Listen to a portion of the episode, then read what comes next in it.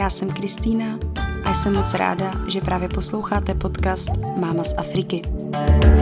Proč zrovna Máma z Afriky? Jednoduše proto, protože jsem maminka a vrátila jsem se z Afriky, kde jsem po dobu pěti let žila. A o čem podcasty budou? O všem, co se týče Afriky. Najdete tu africké povídky a příběhy, kuriozity a tradice, které jsou pro Afriku typické, něco málo se dozvíte o africké historii a v neposlední řadě budu čas od času mluvit o svém životě v Togu. Jak jsem to tam všechno zvládala, či nezvládala. Jsem otevřená vašim otázkám, tak neváhejte a kontaktujte mě buď na e-mail, který je zveřejněn na webu Máma z Afriky, či přes facebookovou stránku Máma z Afriky nebo Instagram. No a teď si udělejte pohodlí, uvařte si dobrý čaj či kávu, nebo prostě jen tak za poslechu relaxujte a já vás vítám u poslechu dnešní epizody. Ahoj všichni, já vás vítám u dnešního podcastu Máma z Afriky. Jsem dlouho přemýšlela, na jaký téma budu nahrávat podcast a vždycky, když vlastně nad tím přemýšlím, eh, s jakým tématem přijdu, tak a nejde mi to vymyslet, tak se tím nelámu úplně hlavu a říkám si, že ta myšlenka toho tématu přijde v pravou chvíli. A tak se stalo i tentokrát. Eh, dnešní díl chci mít trošku motivační, chci mluvit trošku o mém životním příběhu, budu mluvit o tom, co mi to go dalo a co mi to go vzalo a jak jsem vůbec na toto téma přišla. Vyplynulo to z mým momentální životní situace, mm, která se ještě před pár dny eh, jevila jako úplně nemoc růžová, ale eh, teďka v dobu, kdy nahrám tento podcast, tak už eh, jsem se jakoby zadaptovala na tu situaci a, a vnímám to už jako, že je to součástí života a nic s tím neudělám. Jsem si říkala, že by bylo dobré možná natočit nějaký motivační podcast a mluvit o, o situacích, které v životě nejsou vždy růžové a nějakým způsobem mm, vám třeba dát tipy, eh, jak já se s takovými životními situacemi vyrovnávám a jak na ně působím. Uh, proto mi přišlo jakoby vhodné vám představit, uh, jak jsem se cítila v Africe, co mi Afrika dala, co mi vzala, protože nevždy byly v Africe situace, které byly růžové. Převážně právě jsem se dostávala do situací, kdy jsem musela nějakým způsobem překonat sama sebe a přistupovat k těm situacím úplně z jiného úhlu pohledu, než jsem byla doposavať zvyklá. Ti, co čtou můj blog a ti, co třeba si stáhli teďka nově můj, můj e-book, tak vědí, že jsem se do Afriky dostala, že jsem se do Afriky odhodlala i z toho důvodu, eh, že jsem potřebovala změnu. Když jsem byla v Evropě, tak eh, jsem se cítila taková mm, hnaná společností, přišlo mně, že je na mě vyvíjen neustálý tlak, abych byla lepší, výkonnější a to po všech stránkách. No a mě, mě tento způsob života nevyhovoval, já jsem chtěla být více sama sebou a cítit se dobře ve své kůži. Eh, Afrika mě v tu dobu přišla úplně jako skvělé řešení, protože jsem si říkala, že to je opravdu něco, eh, něco nového, kde si můžu okusit své jakoby, hranice, své limity. A jednoho dne jsem se prostě řekla, že, že, se, že se tam vydám. Pro ty, co zajímá, eh, jak jsem se dostala přímo konkrétně do Toga, tak vás zvu na mé webové stránky www.mamasafriky.cz a v životním příběhu nebo v nově, v nově vytvořeném e-booku, který je volně ke stažení, si můžete všechno přečíst. Objevila jsem se tedy v Togu a musím říct, že tato životní cesta, kterou jsem se zvolila, mi opravdu dala velké množství zkušeností do života. V dnešním podcastu tedy budu mluvit o tom, co mě Togo dalo a co mi vzalo.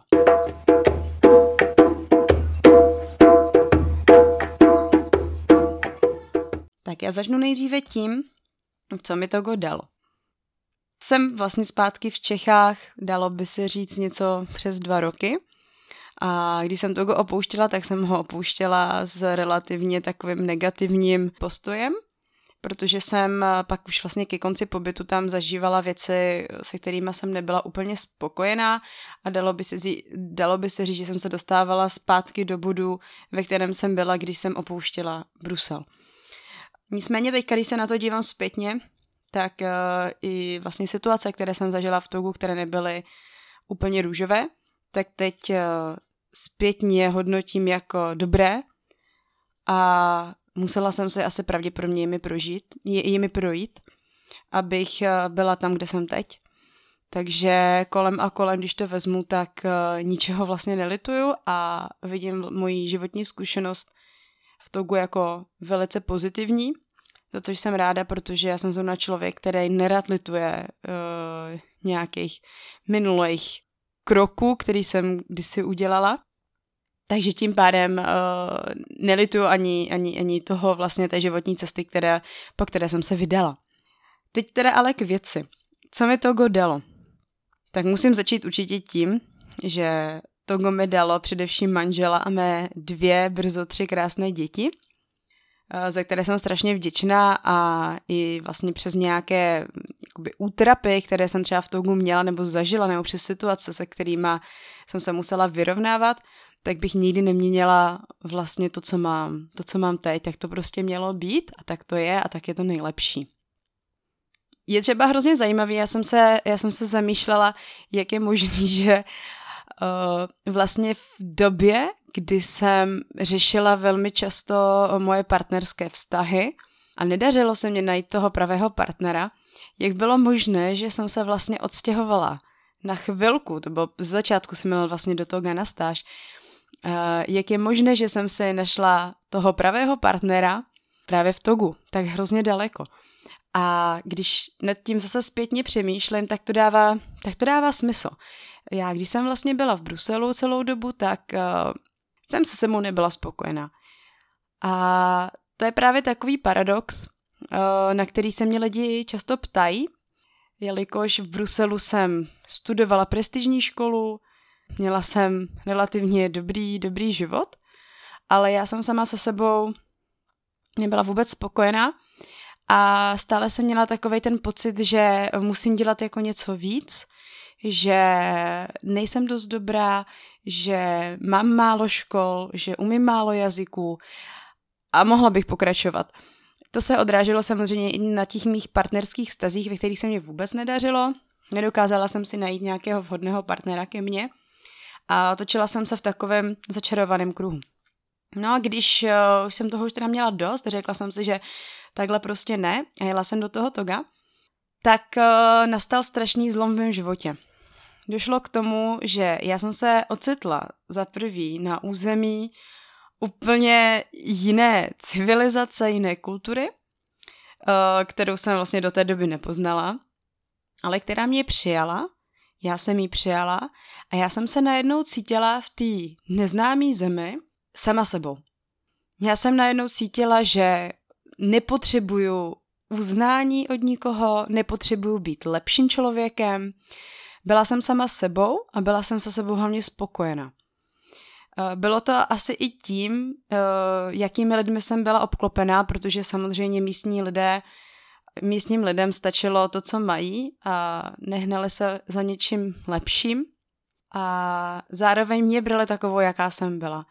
A tím, že oni sami byli se sebou spokojení i v těch jejich životních situacích, ve kterých se nacházeli, to znamená, že neměli luxusní domy, auta, neměli elektroniky, ale nějakým způsobem eh, se s tím svým životem smířili, akceptovali ho a zároveň tedy byli spokojeni sami se sebou, tak z nich vyzařovala taková ta celistvost, úplnost a já jsem se cítila strašně dobře. Oni to na mě přenášeli a i když já jsem v tom togu neměla třeba internetové připojení, neměla jsem vždy elektřinu, neměla jsem vždy eh, tekoucí vodu a, a další věci, které jsou pro nás brané jako samozřejmost, tak já jsem se tam cítila opravdu celistvá, úplná a nic mi nechybilo. A to si myslím, že právě byl ten moment, kdy jo, se jak kdyby moje duše jako tak usmála hezky a řekla si tak a teď jsi prostě na tom místě, kde máš být a teď ta hojnost může teprve přijít do tvého života. Nastalo to podle mě opravdu v tu dobu, kdy já jsem nic víc nepotřebovala. Kdy já jsem opravdu byla, jak už to několikrát říkám teďka, sama sebou a nepotřebovala jsem na mé situaci životní nic měnit. A právě v tu dobu mě přišel můj, partner a teďka nynější manžel do života. A bylo to stoprocentně tím, že já jsem sama sebe našla. Takže to je jedna z věcí, kterou mi Togo dalo a kterou já jsem poznala. A vím, že když, je, když se dostávám znovu teďka zpátky v Evropě do situace, které, ve které jsem byla v Bruselu, to znamená nespokojená sama se sebou, nespokojená s ničím, tak si dokážu už říct stop a dokážu se zpátky naladit na tu na to moje africké já, které jsem zažila a které vlastně do dneška cítím a vím, dokážu rozpoznat, uh, jaké to je, být sama sebou. A vlastně, když já se dostávám zpátky do této roviny, tak uh, cítím, že opravdu se mně věci daří a všechno je v podstatě v tom životě mým tak, jak má být. Další věc, kterou mi Togo dalo, za kterou jsem opravdu vděčná, která byla za začátku pro mě šokující, ale potom jsem se na to zvykla a právě jsem se vzala jenom to dobré, je to, že já jsem viděla vlastně v Africe takový ten typický surový život. Viděla jsem situace, ve kterých se život s lidmi vůbec nemazlil a i když jsem viděla situace, které opravdu jako nepřeju nikomu vidět, tak jsem za ní teďka zpětně ráda, protože mm, mě vlastně Afrika ukázala život takový, jaký je, bez přetvářky. A vlastně v té Evropě, když jsem byla, tak eh, mně přišlo, že ten život lidi žijou tak, aby se ukázali před ostatními, aby vypadali, že oni mají ten život dokonalý, že jsou úspěšní ve všem, co dělají a všechno se jim vlastně uh, daří pod rukama. Ale všichni víme, že taková, takovýto stav je jenom dočasný a všichni zažíváme prostě pády a, a růsty. A říkám, mně, mně přišlo, že v té Evropě opravdu si mm, hrajeme nikdy na něco, že ty naše životy jsou tak dokonalé, ale doopravdy vlastně dokonalé nejsou. A, a to jsem si myslela, anebo takhle jsem to vnímala v roce 2015, kdy jsem z Evropy prchala. A teďka můžu říct, že to je v podstatě ještě horší o to, že sdílíme všechny naše mm, úspěchy na, na sociálních sítích, takže teďka by se dalo říct, že když se koukneme jenom na sociální sítě, tak uh, vidíme jenom úspěchy a vidíme vlastně jenom, vidíme jenom krásné, veselé rodiny, krásné, veselé lidi, kterým se všechno daří.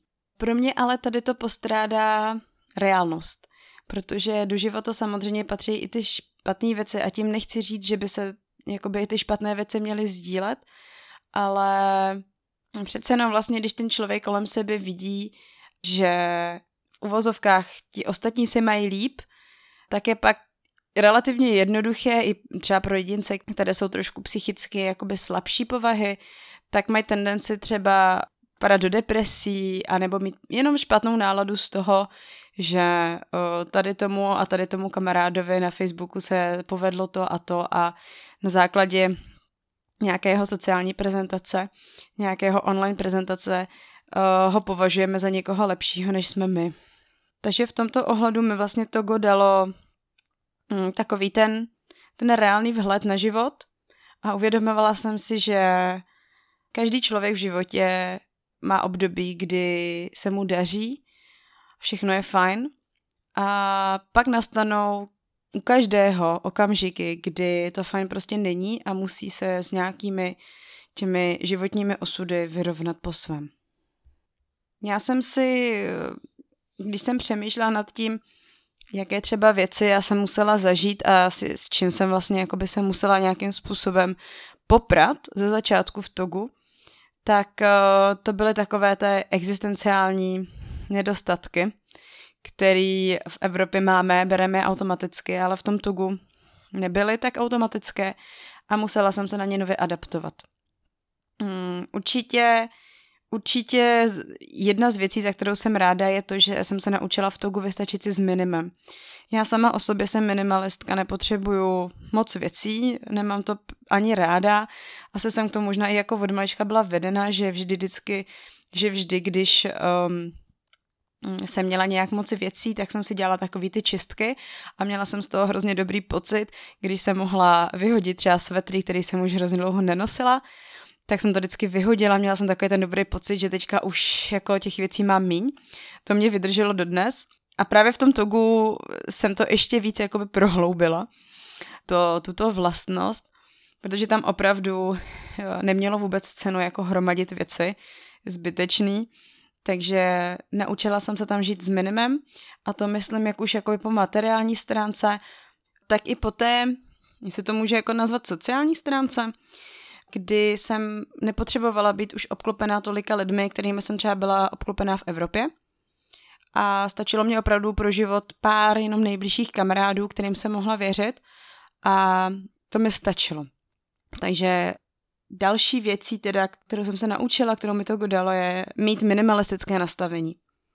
Touku jsem se taky musela naučit zvládat více stresových situací, se kterými jsem nepřišla do styku v Evropě stresové situace, které pro mě nastaly, byly určitě ty, že jsme neměli třeba vodu a elektřinu, což eh, kdo nezažije, tak eh, se to asi jako úplně neumí představit.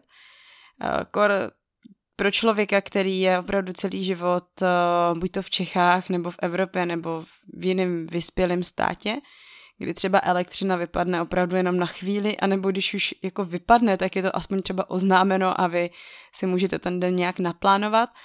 Nicméně v Togu, kdy vlastně těch eh, jako řek moc není vůbec, furt to vysychá, tak tam opravdu jakoby nemá co tu elektřinu pohánět.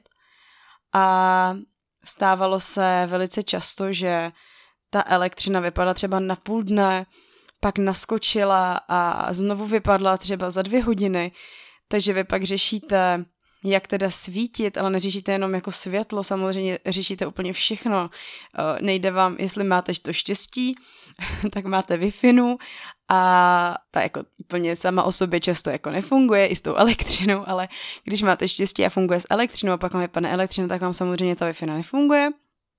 Pak je skvělý, když máte skoro vybitou baterku, vypadne vlastně elektřina ve celé, v celé třeba čtvrti a vám se vybije i telefon. Takže to je taky taková nemilá věc. A já jsem se vlastně pak nacházela v situacích, kdy já jsem vlastně za ten den neměla jako úplně moc co dělat, protože nic vlastně nešlo. Nemohla jsem se dívat na televizi, nemohla jsem být na tom telefonu a tak když vypadla elektřina přes den, tak jsem to aspoň využívala, že jsem si četla knížky nebo jsem se šla třeba projít, když nebylo tak hrozný vedro.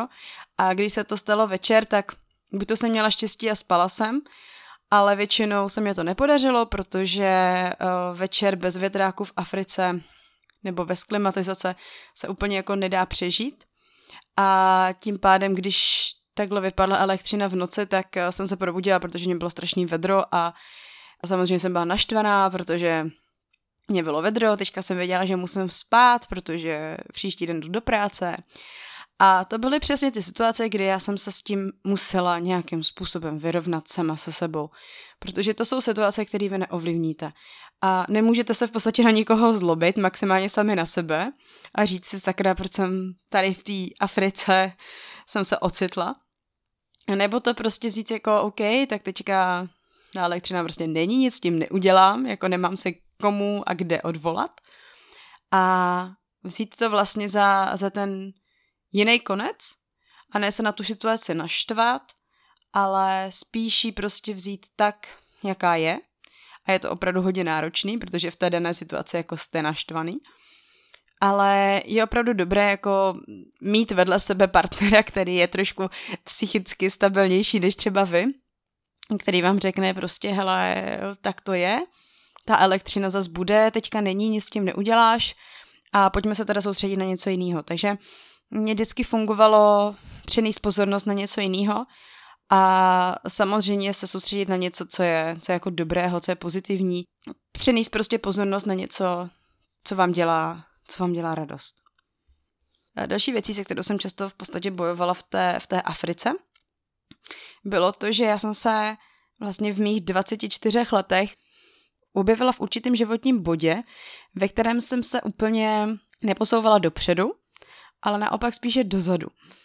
Eh, když zase zmíním takovéto pověstné porovnávání se, tak jsem věděla, že vlastně mý vrstevníci v Evropě žijou z mého afrického pohledu v uvozovkách lepší životy, protože třeba už se mohli díky své práci lépe placené, placené uh, mohli si třeba koupit nějaké byty, mohli si brát hypotéky a třeba kariérně nějakým způsobem rostly. A já jsem si moc dobře uvědomovala, že dobrovolně uh, jsem se vydala do Afriky, kde vlastně vůbec tady ty možnosti nemám a ani pravděpodobně mít nebudu. A místo, abych se někam vlastně posouvala, tak jsem podstatě ten svůj život posunula dozadu, než dopředu. Bylo to v tom hledisku, kdy já jsem vlastně byla ze začátku s mým partnerem, představte se, byt 1KK, ale on to byl takový pavlač, kdy jsme měli nechci říct jako sdílené sprchy, já jsem, to, já jsem jakoby naší sprchu s někým nezdílela, ale byly na takové chodbě veřejné. A vlastně ty sprchy byly všechny vedle sebe, takže mm, vždycky, když jsem šla prostě sprchovat, tak ty všechny byty na tom jednou patře to jakoby věděli, což jim samozřejmě tím Afričanům to nepřišlo jako nic uh, nenormálního, protože tak žijou, ale já jako Evropanka, která samozřejmě jsem vždycky byla v bytě, žila jsem se sama, eh, nebo byla jsem v bytě, že jo, a Uh, nikdo nevěděl, kdy jdu na záchod nebo se jdu sprchovat, tak to bylo pro mě takové opravdu hodně nekomfortní. A další věc, která byla pro mě nekomfortní, byla ta, že my jsme neměli dřez v tu dobu, protože opravdu na tady tom bytě byl jenom jeden takový veřejný kohoutek s vodou a všichni se tam vlastně tu vodu chodili natáčet. Takže Hmm, vždycky, když jsem potřebovala jít něco uvařit, tak jsem vyšla jakoby z toho našeho bytu na tu chodbu, kde byly i ty sprchy. Byl tam ten jeden kohoutek veřejný, já jsem se vždycky do nějakého lavoru nebo do nějakého kyblíku jsem se natočila vodu, odnesla jsem se to zpátky do, do toho našeho bytu a tam jsem na plynovém vařiči vařila. A ten plynový vařič uh, si nepředstavujte zase nic jako moderního, byla to normální plynová bomba s takovým jako trichtýřkem nahoře, Měli jsme tu plynovou bombu jenom jednu, takže eh, bylo opravdu super vařit eh, nějaký nějaký složitější pokrm, protože vždycky jsem musela třeba jenom uvařit nejdřív rýži, potom jsem začala teda vařit tu omáčku, pak jsem ještě začala vařit třeba něco jiného. Takže místo toho, abych ten pokrm měla hotový čas za hodinu, tak jsem ho dělala tři hodiny. A to byly prostě ty chvíle pro mě, kdy já jsem se sama se sebou prala a říkala jsem se tak a prostě už tady na to kašlu a odjedu zpátky do té do Evropy, budu tam mít ten svůj luxus, ale nebude se mně líbit jakoby ten život, jaký je nastavený v té Evropě, anebo zůstanu tady, kde ten život je pro mě takový jako surovější, reálnější, já se cítím zbýt sama sebou, ale mě tam prostě vadí tady ty moje podmínky, no tak vždycky samozřejmě to, to uh, jsem skončila teda dlouho v té Africe. A vždycky jsem si v podstatě jakoby dala na váhy takový ty plusy a zápory a říkala jsem si, že v tu dobu vždycky bylo pro mě výhodnější zůstat v té Africe, i když jsem teda měla ty podmínky takové, jaké jsem měla. Takže znovu opakuji, v těchto situacích, ve kterých jsem se nacházela, tak jsem se vždycky, svojí mysl jsem se vždycky přesměrovala na, na to dobré, co jsem v tu dobu v tom životě měla to mě vždycky z těch jo, takových skleslých situací a skleslých nálad jakoby dostal. No a nebudu to už úplně dlouho prodlužovat. Kdybych teda uh, měla ještě jakoby zmínit k těm věcem, co mě to dalo, tak určitě mě dalo to, že já jsem si začala uvědomovat, že v Evropě máme opravdu luxus, opravdu žijeme jako velice kvalitně a to myslím po všech, po všech stránkách, jak už zdravotních, tak eh, existenčních, eh, bezpečnostních.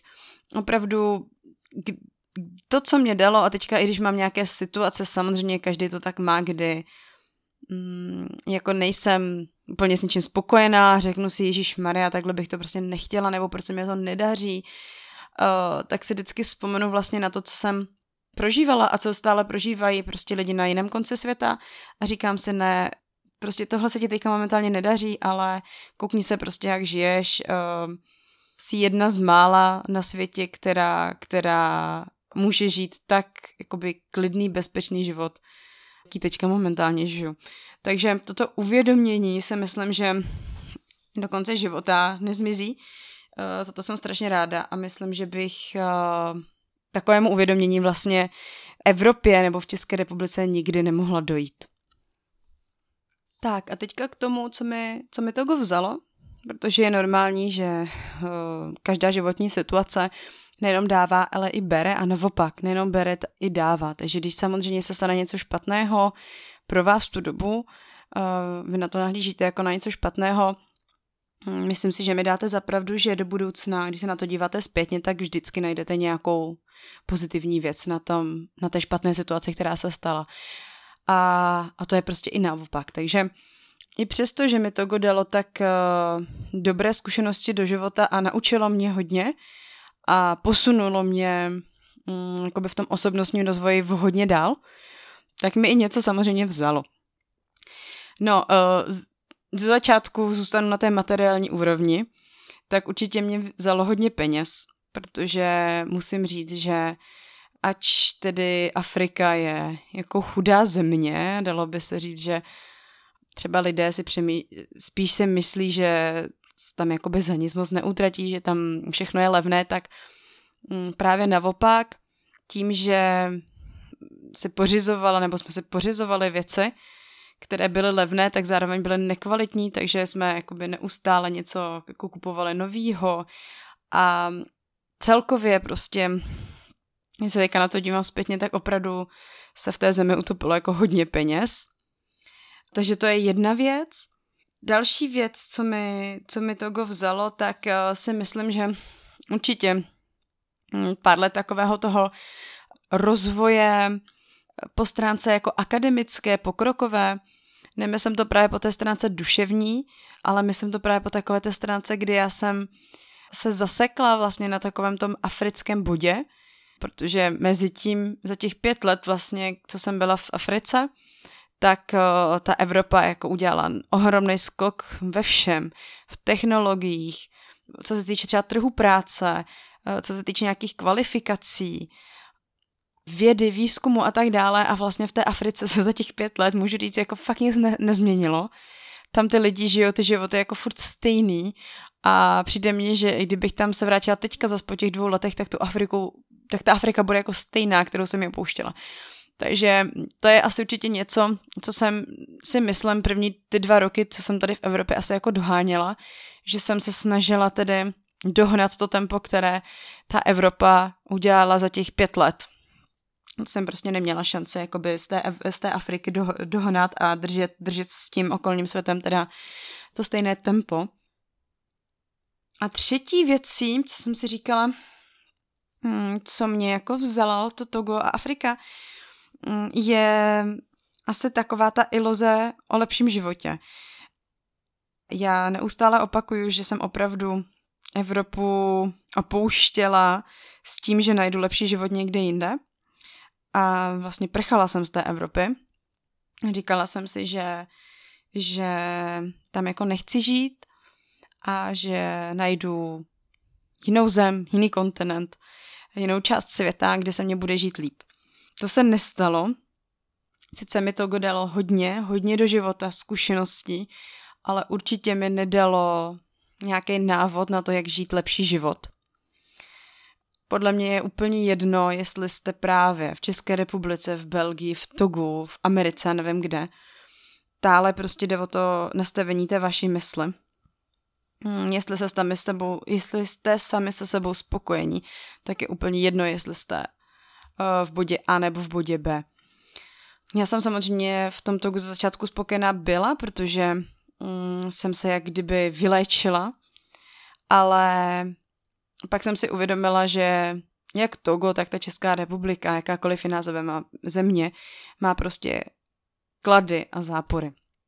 Vždycky na té zemi najdete něco skvělého, co je lepší než třeba v ostatních zemích, ale zároveň tam je i vždycky něco, co jako je zase horší. Takže mm, takový nějaký ten sen o tom, že budu žít eh, u moře a všechno bude vlastně free, OK, bez starostí, tak takhle se mě podařilo žít třeba první, dejme tomu, dva roky. Ale eh, není to prostě nic dlouhodobého. A to samé i v té Evropě. Takže to je taková, taková ta iluze, iluze, že někde je lepší život. Takže to, to mi to go teda vzalo, tu iluze. No a kdybych se teda měla takovou to velkou okliku zpátky vrátit k začátku našeho podcastu, kdy jsem tedy uh, zmínila naši momentální životní situaci, která se mě nejevila, že včera úplně růžová, tak právě bych uh, chtěla tento podcast ukončit tím, že ať už se jakoby v tom životě stane cokoliv a vy to za začátku vidíte opravdu jakoby negativně špatně, tak bych vám asi poradila, klidně se na tu situaci prostě naštvěte, vyběrešte se z toho, eh, vypovídejte se z toho, ale pak až ten první takový ten počáteční nějaký šok, který je naprosto normální, až přijde, až přejde, tak se zkuste podívat eh, na to, co v tom vašem životě zatím máte, co je pozitivní a věřte, že každá špatná situace dříve nebo později přejde a všechno bude zase dobré. Takže tímto bych eh, dnešní podcast eh, ukončila. Vyzvala bych vás k odběru newsletteru, který posílám v polovině každého měsíce, takže za nějakých 10 dní budu posílat eh, další newsletter, tak se nezapomeňte registrovat. A zvu vás taky ke stažení mého nového e-booku, který je volně ke stažení na mých stránkách www.mamasafriky.cz. A já děkuji moc za dnešní poslech a budu se zase těšit příště za týden. Tak se mějte pěkně a ahoj.